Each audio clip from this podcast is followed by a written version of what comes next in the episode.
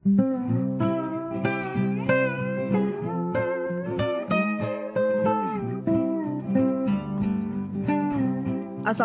warahmatullahi wabarakatuh. Selamat pagi, siang, sore, malam. Halo semuanya. Selamat datang di Kata Rempah. Mendayung semesta, mengarungi samudra. Rempah berkata. Bersama saya Elsa Zulaida. Dan bersama saya Muhammad Ade Putra di sini. Ketemu lagi ya kan, Dek? Kita udah Ketemu dong. Apa sih, Dek? Kita udah ada di episode ke-10 nih teman-teman. Wah nggak kerasa banget ya saya. Ya, kerasa Kemarin- banget. Aduh, wow, udah sampai di episode ke-10 dan tentunya semakin menarik dan semakin menarik gitu ya, Sa. Betul, dengan pastinya nih mat- pemateri-pemateri dari Laskar Rempah yang pastinya tiap episode itu punya cerita masing-masing, Dek. Yang lebih menarik, yang punya karakteristiknya masing-masing. Dengan gayanya sendiri gitu ya, bener banget ya. Betul banget. Dan tahu gak sih, Dek? Aduh, terima kasih banget nih buat para penonton dan pendengar setia dari Kata Rempah yang dari awal sampai sekarang ini udah episode ke-10 dari Laskar Rempah juga begitu kan. Dan Mm-mm. dan dari Laskar Rempah itu ada banyak banget kegiatan gitu, Dek. Project-projectnya, beh. Wow, banyak banget ya kegiatannya dan positif banget ya saya. Tuh, emang apa aja sih Sa dan dan lagi pada ngapain sih teman-teman yang buat project ini? Salah satu salah satunya di Dek ada yang lagi berada di atas kapal. Ada lagi pelayaran. Mungkin bisa kali ya, Dek, kita mendengarkan gitu ya. Kita mendengarkan cuplikan ya. Ya, betul banget. Oke, yuk kita dengerin teman-teman. Halo. Hari ini tanggal 20 Maret saya mengabarkan dari Laut Samudra Pasifik tepatnya di garis katulistiwa di lintang 0.33.008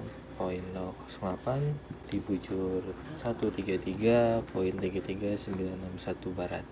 Sekarang keadaan normal lagi tenang, malam keadaan cerah dan kecepatan angin sekitar 20 knot arah 31 derajat arah 3 310 derajat bertepat di garis katulistiwa di Laut Manokwari di Samudra Pasifik sedang menuju Ambon dan Banda Neira. Oke, keren banget Sa, jujur. Gak sabar gak sih? Kayak kita juga pengen ya di atas kapal ya gak sih, Dek? Aduh, itu mimpi kita bersama gitu. Cuma kita dengan bersama. kehadiran teman-teman di kapal tadi membuat kita merasa bangga walaupun kita nggak ada di samping mereka tapi doa dan semangat kita selalu beriringan bareng mereka gitu ya Sa? Betul banget. Semoga kita semua selalu diberi kesehatan ya kan. Biar bisa kita bertemu lagi gitu kan. Amin. Oke Sa, kita langsung kali ya ke pembicara kita hari ini di podcast Mhm. ke-10. Ade punya pantun nih Sa, boleh kali ya Ade Boleh bacain? banget. Pengen banget tuh, Dek. Boleh dong, baik. Temulawak rempah penyembuh. Khasiatnya banyak dan juara. Ini dia kata rempah ke-10 bersama teman-teman dari Sumatera Utara. Asik Wah. banget. Ada kawan-kawan kita dari Laskar Rempah Sumatera Utara. Mm-mm, mungkin kita sapa-sapa dulu kali ya saya. Boleh Aku mau nyapa salah satunya dulu deh. Di sini ada Kak. Nurpita. Halo. Halo, ada Kak Nurpita dan ada Bang Arif ya kabarnya ya. Halo juga, hai semuanya. Oke, ini mungkin kita kenalan-kenalan dulu kali ya saya. Boleh biar Supaya Deket tambah gitu. kenal gitu kan. aku mau kenalan dengan Kak Nurpita dulu ya. Halo Kak Nurpita, apa kabar nih Kak? Halo, kabar baik dong tentunya. Mas Adi apa kabar? Hmm, Alhamdulillah Baik juga, Kak. baik juga Kak. Kakak di mana nih posisinya sekarang? Aku lagi di planet yang paling dekat dengan matahari. Coba tebak apa? Oke, di Aduh. mana ya kira-kira ya? Tebak-tebakannya. Tapi tetap banyak rempah loh di situ ya. Setuju ya? Tentu dong, setuju. Oke, di mana tuh Kak kalau boleh tahu Kak? Di Bekasi. Oke di Bekasi. Tapi tentunya eh, walaupun di Bekasi, tapi kakak merupakan delegasi Sumatera Utara ya kak ya untuk Muhibah Budaya Jalur Rempah ya, benar ya? ya, benar banget. Oke, oke nih. Kali Mungkin Elsa mau kenalan kali ya? Boleh Ah, banget. sama Bang Arif, silakan. Halo Bang Arif. Halo. Halo, gimana kabarnya nih Bang? Uh, aku baik-baik aja sih. Alhamdulillah masih sehat. Sehat-sehat terus ya Bang ya. Jangan lupa Bang, ini kan masih kita kan masih di masa-masa pemulihan gitu ya dari pandemi. Jangan lupa harus selalu gitu kan ya mengkonsumsi yang namanya minuman rempah supaya kita lebih sehat dan juga lebih hangat begitu kan. Bener banget Elsa. Betul. Bang Arif sekarang lagi di mana Bang? Oh, aku sekarang posisinya lagi di Depok sih sebenarnya. Hmm, aktivitas apa itu Bang? Uh, aku kuliah di sini. Uh, mantap. Kuliah sambil menjadi delegasi gitu ya, delegasi Sumatera Utara. Jelas. Oh, itu jelas sih. Jelas, Laskar Rempa bangga deh pokoknya lah semua kegiatan-kegiatan kita dari Laskar Rempa pastinya ingin gitu ya berbuat yang positif dan lebih baik. Uh, langsung aja nih Sa, Ade pengen banget tahu nih, mungkin dari Bang Arif terlebih dahulu ya. Bang, sebenarnya Ade udah tahu sih Sumatera Utara itu di mana gitu. Tapi boleh dong Bang dijelasin lagi. Sebenarnya Sumatera Utara itu di mana dan dan bagaimana sih kontur wilayahnya gitu Bang? Uh, jadi Sumatera Utara itu ya salah satu provinsi di Indonesia ya. Dia itu letaknya berada di Pulau Sumatera, dia lebih spesifiknya itu di selatannya dari Provinsi Aceh dan di utaranya Provinsi Sumatera Barat dan Riau. Jadi dia ada di tengah-tengah. Kemudian luasnya sekitar 71.680 km. Mungkin dari Pita boleh nambahin Oke, okay, jadi aku nambahin secara geografis ya. Jadi secara geografisnya, Provinsi Sumatera Utara itu terletak pada 1 derajat sampai 4 derajat lintang utara dan 98 derajat sampai 100 derajat bujur timur dengan luas yang seperti Arif tadi katakan 71.680 km persegi. Daerahnya itu terdiri atas pantai dan dataran rendah di sebelah timur dan barat provinsi ini dan dataran tinggi yang terdapat di dataran tinggi Karo, Toba, dan Humbang. Wah, oke, okay, mantap banget. Mungkin mungkin teman-teman juga bisa sambil buka peta kali gitu ya, hmm. mendengarin podcast. Jadi kan bisa tergambarkan, oh Sumatera Utara tuh di sini gitu kan. Setuju banget. Eh, by the way, Sa, uh, Sumatera Utara itu kan jujur banget sa salah satu provinsi yang ingin banget aku datangin sa karena kabarnya di situ tuh yang salah satu terkenal itu ada Danau Toba, Istana Betul. Maimun gitu ya. Jadi pengen hmm. banget ke sana kita ya, mumpung adalah Setuju, kan. setuju banget.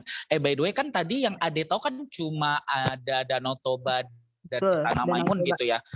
Mungkin ini dimulai dari Kak Pita deh. Kak Pita boleh dong Kak dikasih tahu nih kita apa sih yang terkenal dari Sumatera Utara ataupun fun fact-nya gitu ya, Sa? Betul, kita juga pengen tahu nih Kak. Jadi yang terkenal dari Sumatera Utara itu selain tradisi dan kulinernya ada juga yang lain nih. Salah satunya itu yang terdapat di kota Medan. Orang-orang mungkin nggak terlalu familiar ya dengan Sumatera eh, dengan Samosir misalnya, tapi kenal dengan Medan. Terus orang Sumatera itu kalian tahu nggak sih kalau orang Sumatera itu terkenal dengan logat Batak, kau, dia, dengan. Oras, gitu ya kak. Tapi sebenarnya setiap suku di Sumatera Utara itu punya logat dan bahasanya masing-masing. Terus fun fact-nya nih, aku tebak, pasti kalian punya minimal satu orang teman dari Sumatera Utara, bener nggak? Bener kak, di depan aku ada orang Batak sih kebetulan ini. Nah, itu dia salah satu fun fact-nya. Jadi orang Sumatera itu pasti ada di daerah-daerah yang di Indonesia. Nah, ada lagi nih fun fact yang lain. Orang-orang di Sumatera Utara itu dikenal dengan orang-orang yang ngegas dan bersuara keras tapi sebenarnya enggak semua kok. Kayak aku misalnya yang bersuara lembut.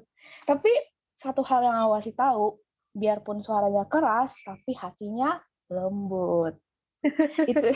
Bisa gitu ya kayak ya? ya mungkin jujur kayak mungkin kita ngerasa gitu ya apalagi Alsa Alsa kan orang Jawa yang terus misalnya ketemu sama sama Kapita gitu ya ngerasa kayak ini orang gas banget apa gimana sih? Oh ternyata setelah setelah kenal lebih lama gitu kan oh ternyata emang nadanya kayak gitu gitu ya emang orang Sumatera gitu ya kak? Iya benar banget. Jadi itu suara, uh, terkenal dengan suaranya keras. Mungkin karena di daerah pegunungan gitu kali ya. Jadi suaranya harus dilantangkan gitu ya kak ya, ya supaya mendengar satu sama lain mungkin. Setuju tuh Elsa. Tapi ya Sa kalau dari adik pribadi ya sebagai uh, pecinta lagu Batak banget nih gitu. Lagu-lagu Batak tuh memang yang, yang sedih-sedih gitu loh Sa. Tapi mereka sedih gitu dalam gitu. ah, ah liriknya sedih tapi dalam uh, nada yang tinggi-tinggi nada uh, Elsa tinggi-tinggi. Iya, iya, tinggi-tinggi jadi lagu Mar Mardua Holong dia tentang hmm.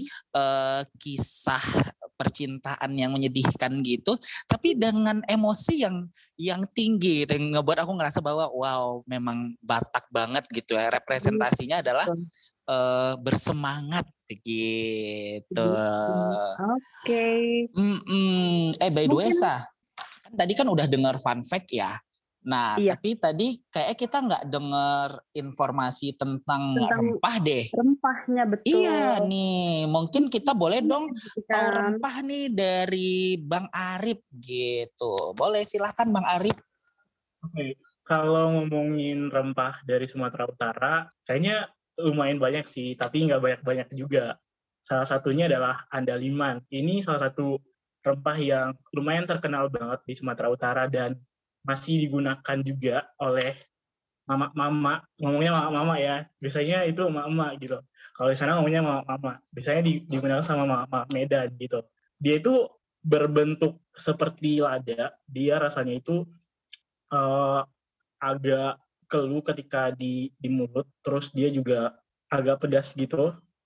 Terus ya kayak tadi dia digunain sebagai bumbu masak dan biasanya digunain sama oleh orang-orang dari suku Batak gitu. Dan dia juga dikenal sebagai marica Batak. Terus selain itu ada juga nih kapur barus. Nah, kapur barus ini salah satu rempah yang terkenal juga dari Sumatera Utara. Dia berasal dari daerah Barus di Sumatera Utara. Yang mana kapur barus ini uh, dari zaman dahulu kala itu sudah diperjualbelikan hingga ke negara lain. Cuman sayangnya kalau kapur barus ini sekarang udah uh, semakin sedikit gitu dan udah langka dan udah nggak banyak diperjualbelikan gitu. Cuman kalau di daerah Barus masih lumayan banyak ya. Mungkin boleh dari Pita kalau mau nambahin rempah yang ada di Sumatera Utara. Yang ketiga itu ada kemenyan. Kemenyan ini kalau kita ngedengar kemenyan ini pasti berbau hal-hal yang mistis ya, benar nggak? Setuju. Nah, sebelum gitu. tapi sebelum kita ngebahas lebih lanjut, aku mau cerita nih. Jadi ada nih cerita rakyat asal mula munculnya kemenyan itu. Jadi ceritanya itu pada suatu hari ada seorang gadis yang miskin pergi memasuki hutan sambil menangis karena putus asa atas kesengsaraannya. Gadis itu lari ke hutan dan menangis di sana. Dia menangis begitu lama sehingga semua air matanya habis keluar. Dan lama-kelamaan wujudnya berubah menjadi pohon dan air matanya berubah menjadi kepingan getah harum yang menempel pada batang pohon tersebut. Menyadari bahwa si gadis itu tidak ada di rumah, Orang tuanya pun pergi mencarinya hingga kelelahan dan akhirnya tertidur. Di saat ayahnya tertidur, dia bermimpi bahwa putrinya telah berubah menjadi pohon kemenyan. Dan gadis itu muncul dalam mimpi ayahnya dan menjelaskan cara menoreh pohon kemenyan dan mendapat getahnya, yang tidak lain dari air matanya sendiri. Jadi gadis itu menceritakan kepada ayahnya bahwa ayahnya itu dapat mengambil getah kemenyan itu supaya dijual untuk memperbaiki hidupnya. Terus ada lagi nih cerita ritual sebelum menggarap pohon kemenyan. Jadi ada ritual yang dilakukan oleh petani kemenyan. Kalau di Sumatera Utara itu kemenyan itu disebut juga dengan haminjon. Ritualnya itu ritual mangarontas. Ritual ini dilakukan sebagai bentuk doa pada Yang Maha Kuasa agar diberi keberkahan dalam mengolah hasil hutan dan perlindungan selama melakukan aktivitas tersebut di dalam hutan. Ritual ini ternyata dilengkapi juga dengan makanan khas Batak seperti manuk napi nadar, itak gurgur, dan sagu-sagu. Masakan-masakan ini mengandung rempah-rempah loh di dalamnya, seperti manuk napi nadar. Di manuk napi nadar itu terdapat rempah andaliman seperti yang udah dikasih tahu oleh Arif tadi. Kemenyan sendiri banyak uh, tumbuh subur di daerah Lumbang Hasundutan, Tapanuli Utara, Tapanuli Tengah, Barus, dan wilayah sekitarnya. Sejarah menceritakan bahwa kemenyan ini digunakan untuk pengawet mumi para raja di Romawi dan Firaun di Mesir loh. Selain itu banyak juga khasiatnya seperti kebutuhan untuk ritual, pemujaan adat istiadat, sebagai dupa harum untuk upacara-upacara tertentu, bahan pengawet, bahan pembuatan lilin, cat, harum, dan varnish. Selain itu, selain getah yang digunakan, ternyata pohonnya juga bermanfaat loh. Masyarakat di daerah sana menggunakan pohonnya itu untuk pembuatan rumah dan ornamen tertentu. Jadi rempah kemenyan ini banyak banget fungsinya gitu loh. Oke. Mantap banget informasinya nggak sih, Dek? Ada salah satu poin tuh, Dek. Yang dari sejarahnya tuh, yang pun udah dipakai dari sejak zaman Mesir kuno gitu kan. Dari rempah-rempah buat awet muda. Aku jadi pengen deh ngerasain kayak gitu. Biar awet muda, Dek. wow. Tapi tadi ya saya setuju banget. Selain awet muda, tadi sampai bisa untuk uh, bahan untuk pembangunan rumah gitu loh. Berarti iya. memang pada akhirnya seberdampak itu peranan Betul. rempah bagi masyarakat Sumatera Utara gitu iya, ya, Sa. Berbagai lini masa kehidupan gitu kan. Setuju banget. Nah, tadi kan kita udah bahas tentang rempahnya ya, Dek. Mungkin apa ya, bukan hanya dari manfaatnya aja, tapi kan mungkin rempah juga yang berfungsi dan berperan di berbagai aspek kehidupan. Misalnya kayak di bidang seni budaya nih, Dek. Kamu kan juga penggiat seni. Aku jadi pengen aku jadi pengen tahu gitu kan uh, di bidang seni budaya itu rempahnya atau di Sumatera Utara tuh ada apa sih gitu kan? Uh, Bang Arif bisa nambahin? Silakan. Oke, okay, kalau misalnya mengenai seni budaya di Sumatera Utara, of course pasti orang-orang udah tahu mengenai tarian tortor lah ya. Nah, nah sebenarnya tortor ini banyak sekali jenisnya. Uh, ada misalnya tortor dari Batak Toba, tortor Mandailing, tortor Simalungun, dan tortor lainnya. Nah, kali ini aku bakal ngomongin tortor dari Batak Mandailing. Nah, biasanya kalau ada acara tortor uh, Batak Mandailing, dia itu biasanya uh, di, dilempari atau ditaburi dengan uh, beras berwarna kuning. Nah, jadi beras berwarna kuning itu dibuat dari uh, air kunyit, dia itu direndam ke dalam air kunyit, kemudian dikeringkan sehingga dia berwarna kuning gitu kan. Nanti itu dijadikan sebagai taburan atau yang harus dilempar ketika adanya acara tortor ini. Nah, kenapa dia harus warna kuning? Karena warna kuning di sini tuh kayak ngasih simbol penghormatan, terus ngasih simbol keberuntungan juga dan kemakmuran juga buat orang yang manortor gitu. Mungkin ada tambahan dari Vita, boleh Vita? Oke, okay. jadi tadi Arif bahas tortor di Batak Mandailing ya. Jadi kalau aku bahas tortor Batak Toba. Tari tortor itu sendiri uh, ada beberapa jenis.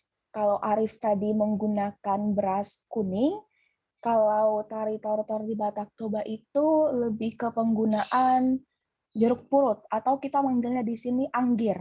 Tapi tergantung tortornya juga. Jadi itu uh, tortor tergantung tortornya untuk menggunakan jeruk anggir itu ada juga tortor yang tidak menggunakannya. Nah, kalau tari tortor itu sebenarnya tarian seremonial ya, disajikan dengan musik gondang. Secara fisiknya, tari tortor itu tarian untuk kita nikmati, tapi sebenarnya ada makna lebih dari gerakan-gerakan yang ditampilkan. Jadi maknanya itu sebuah komunikasi. Jadi melalui gerakan yang ditampilkan tadi terjadi interaksi kepada roh-roh leluhur maupun kepada orang yang dihormati atau tamu-tamu yang sedang menikmati tarian tortor itu. Terus ada nih, um, kemarin kan lagi viral tuh pawang hujan. Ternyata ada nih tortor namanya tortor tunggal panaluan. Jadi tortor ini sakral dan dilakukan oleh seorang dukun atas perintah sang raja. Nah, ternyata salah satu tujuan tortor ini ada itu meminta atau menolak hujan gitu. Uh, berarti yang kemarin mau viral nih ada hubungannya juga gitu ya kayak ya tentang pawang hujan. Jadi penasaran gak sih dek? Bisa gitu ya ada hubungannya gitu kan antara ritual doa emang semua itu emang atas kehendak Tuhan gitu ya. Tapi melalui tradisi-tradisi dan ritual yang dipercaya gitu. Setuju banget. Wow, Sa, kalau aku pribadi ya sebagai orang yang sangat tertarik dengan kegiatan-kegiatan budaya, aku jadi semakin ingin banget nih main-main ke Sumatera hmm, Utara gitu. Betul. Tapi tadi kan selain budaya otomatis kita pengen tahu juga dong saya sebenarnya tempat wisatanya apa aja sih gitu. Betul. Tapi harapan aku mungkin selain Danau Toba gitu loh yang lebih uh, menarik lagi apa sih gitu. Mungkin boleh dong teman-teman buat aku jadi semakin pengen nih untuk pengen ke Sumatera Utara. Betul. Penasaran sama tempat-tempat yang mungkin juga orang banyak yang nggak tahu nih, Dek. Ternyata tapi itu bagus banget gitu loh. Hmm, setuju banget ya. Kalau bahasanya sekarang apa tuh? Hidden gem, ya? Ya. ya, boleh dong. Silakan, Arif ya. Uh, apa ya tempat wisata di Sumatera Utara? Uh, bener banget sih sebenarnya gue emang gak mau ngomongin mengenai Danau Toba tadi karena menurut aku semua orang udah pasti tahu ya kalau misalnya ngomongin Danau Toba gitu siapa sih yang nggak tahu Danau Toba gitu kan nah kali ini aku bakal ngomongin salah satu destinasi wisata yang mungkin orang-orang di luar sana nggak tahu tapi ternyata ada gitu salah satunya adalah komplek Candi Bahal dan Candi Sipamutung di mana kedua candi ini uh, termasuk dalam jajaran komplek percandian Padang Lawas namanya jadi untuk kompleks candi Bahal ini sendiri dia itu ada ada tiga candi gitu namanya Candi Bahal satu, Candi Bahal dua dan Candi Bahal tiga. Dia itu terletak di Desa Porti di Kabupaten Padang Lawas di Padang Lawas Utara maaf. Dan untuk candi yang si Pamutung ini dia terletak di Desa Parabu di daerah Binangan namanya di Kabupaten Padang Lawas juga.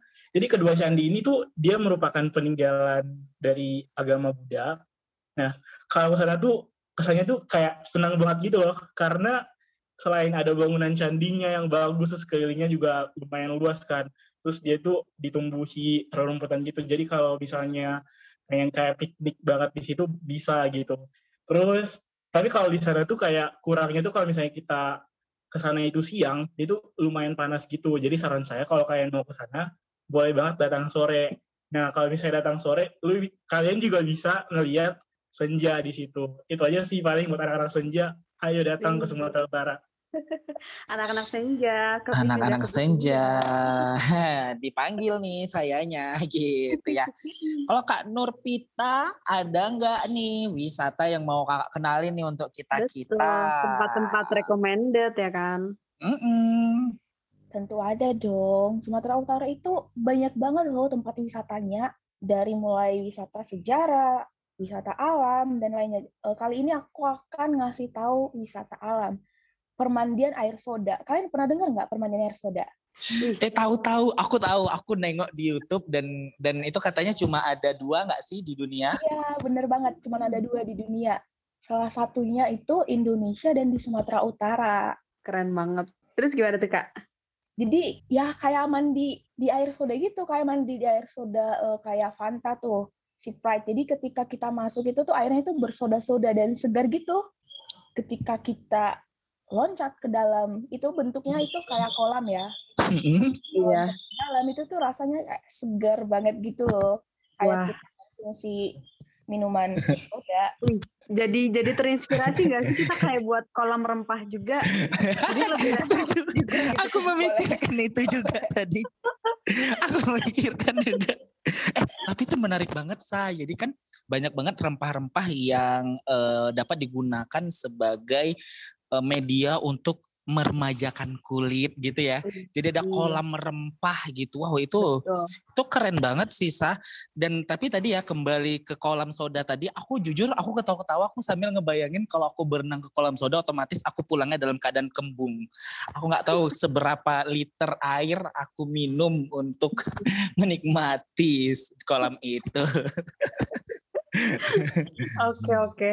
Oke. Yang jelas nanti kalau misalnya kita ke sana wajib banget sih kita ngajak Kapita, Bang Arif gitu kan ya sebagai tour guide oh, kasih deh biar kita nggak kesasar. Biar nggak kesasar gitu loh. Dan karena uh, tadi kalau kita mau ke Sumatera Utara, Bang Arif dan Kak Pita harus menemani kita ya karena Betul. kita kan sesama laskar rempah sama laskar rempah. Ah, Betul. Nah, harus bisa ini menjaga tali silaturahim ya kan. Menjaga tali kekerabatan juga. Pasti banget tuh kata Bang Arif.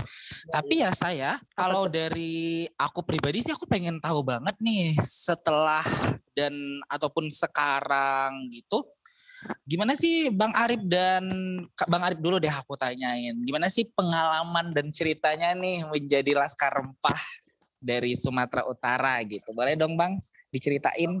Uh, jadi uh, sebenarnya awalnya aku tuh dapat info mengenai rekrutmen jalur rempah itu sebenarnya dari kaprodi aku ya dia nge-share di apa namanya grup WhatsApp gitu. Kita satu angkatan di share gitu terus udah aku lihat terus kayak tertarik gitu. Nah awalnya tuh ya masih malas-malesan gitu kan. Pengen ikut tapi malas-malesan juga. Akhirnya ya udah pas udah deadline tuh ya udah aku kerjain berkas-berkas yang harus dikerjain gitu. Akhirnya submit terus habis itu awalnya juga aku nggak tahu kalau misalnya aku lolos seleksi berkasnya gitu. Taunya di Hamin satu untuk uh, seleksi wawancara dan sebagainya itu ditelepon sama pihak yang dari dinas kebudayaan dan pariwisata Sumatera Utaranya gitu kan. Oh halo bla bla gitu. Kamu udah lihat email belum? gitu. Coba lihat kamu lolos seleksi berkasnya gitu kan. Habis itu ya udah aku lihat awalnya juga aku sempat berpikir kalau bakal ngelepas ini karena dari orang tua aku juga awalnya nggak nggak ngizinin gitu. Tapi akhirnya aku yakinin orang tua aku buat ngizinin aku ikut ikut kegiatan ini. Akhirnya berangkat ke uh, dinas kebudayaan dan pariwisata Sumatera Utara. Di situ kita seleksi lagi seleksi sama uh, apa ya penyeleksi penyeleksi di situ. Kita seleksi wawancara terus kayak seleksi tali temali juga terus seleksi renang juga sama siapa-siapa sih sama Ibu Mira waktu itu sama Ibu Ratda sama Bapak Priyato kalau nggak salah deh. Nah itu kemarin seleksi gitu. Terus uh, sebenarnya kayak aku juga nggak nyangka sih sebenarnya bisa diterima delegasi gitu. Soalnya kan waktu itu uh, agak lumayan banyak juga kan yang daftar sekitar 75 orang gitu. Terus akhirnya diseleksi dari jadi 15 orang, terus seleksi dari lima orang gitu. Dan satu lagi yang paling deg-degan itu sebenarnya ketika kita uh, seleksi di wawancara. Seleksi wawancara itu kayak setelah seleksi itu disuruh pulang gitu kan. Nanti uh, setiap sore kalau kamu ditelepon berarti kamu lolos untuk lanjut ke selanjutnya kayak gitu. Jadi rasanya itu kayak gimana gitu, deg-degan banget gitu. Itu sih paling dari pengalaman aku buat jadi laskar rempah. Wah, pengalaman banget ya. Yang jelas semuanya itu butuh pengorbanan ya. Setuju banget. Sempat sempat nggak direstuin, tapi pada akhirnya menjadi delegasi Sumatera Utara gitu. Setuju banget. Eh tapi ya kalau nggak salah kemarin dua delegasi Sumatera Utara dapat uh, diberangkatkan ke Borobudur ya kalau kalau uh, uh, setuju. Mungkin itu Kak Pita boleh dong Kak diceritain nih gimana nih pengalaman Kakak pribadi deh sebagai representasi uh, anak muda Sumatera Utara nih melihat keberagaman Indonesia di satu ruang yang sama itu Laskar Rempah lebih tepatnya waktu kita di Borobudur. Boleh dong Kak diceritain ke kita dan teman-teman Kata Rempah. Asik banget ya anak muda Sumatera Utara.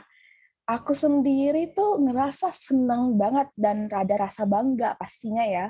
Karena ketemu kalian yang hebat-hebat dengan segala ragam karakter, kebudayaan, tradisi. Ketika uh, kemarin waktu aku yang ke Borobudur itu menarik sekali pastinya pengalamannya. Karena apalagi waktu di malam malam apa namanya malam puncak beberapa las beberapa laskar rempah itu kan menunjukkan kebudayaan mereka. Ada yang menari ada yang itu yang dari Kalimantan. Jadi itu semakin kita semakin paham gitu loh. Kita di semakin mengerti dan ingin mengetahui lebih dalam lagi. Wah, menarik juga hmm. nih. Jadi pada hmm. intinya kita sama-sama belajar gitu ya kan. Ada banyak banget berbagai kebudayaan gitu ya. Yang waktu pasti di Borobudur kita sama-sama ngeliat gitu kan deh ya. Malam-malam api unggun kita nonton gitu kan. Iya banget tuh dan dan dan aku masih kebayang aja sih kita ekspresi kita begitu gembira tuh malam hari itu dan dan banyak banget teman-teman yang menampilin penampilan yang yang jujur banget saat aku merinding. Jujur Betul. banget aku merinding gitu loh.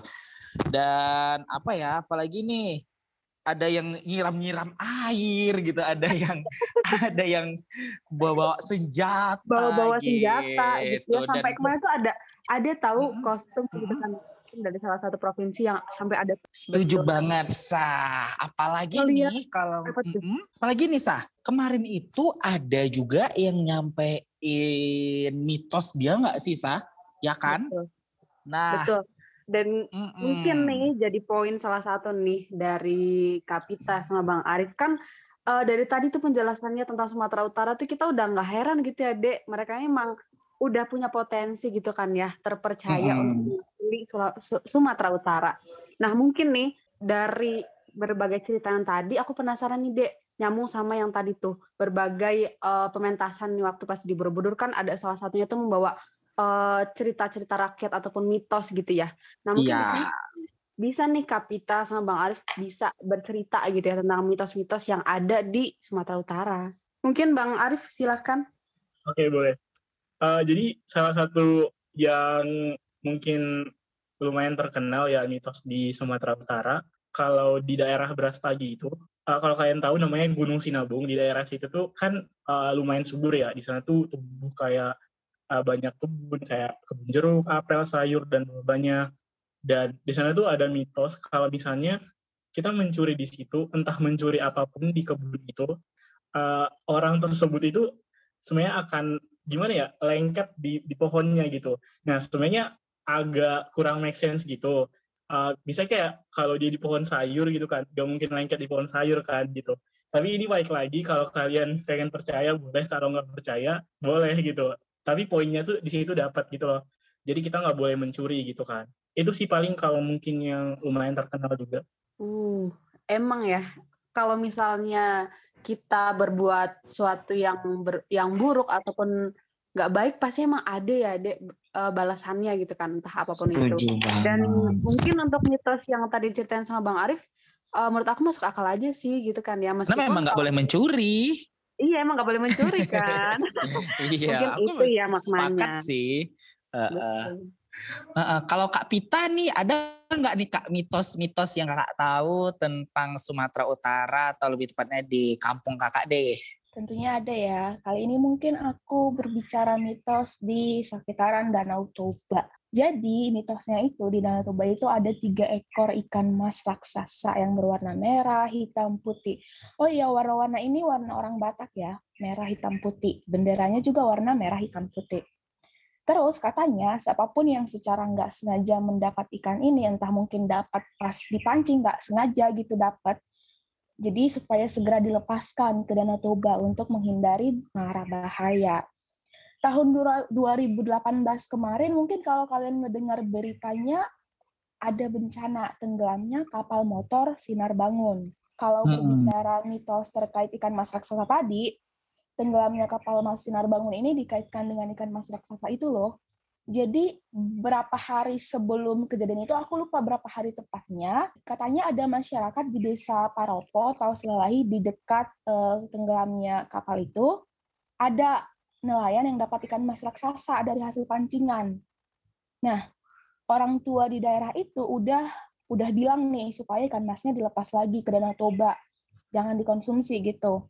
Tapi pemancing yang dapat ikan mas itu nggak mengindahkannya. Mungkin dia punya kepercayaan sendiri ya. Dan malah memasaknya untuk dikonsumsi.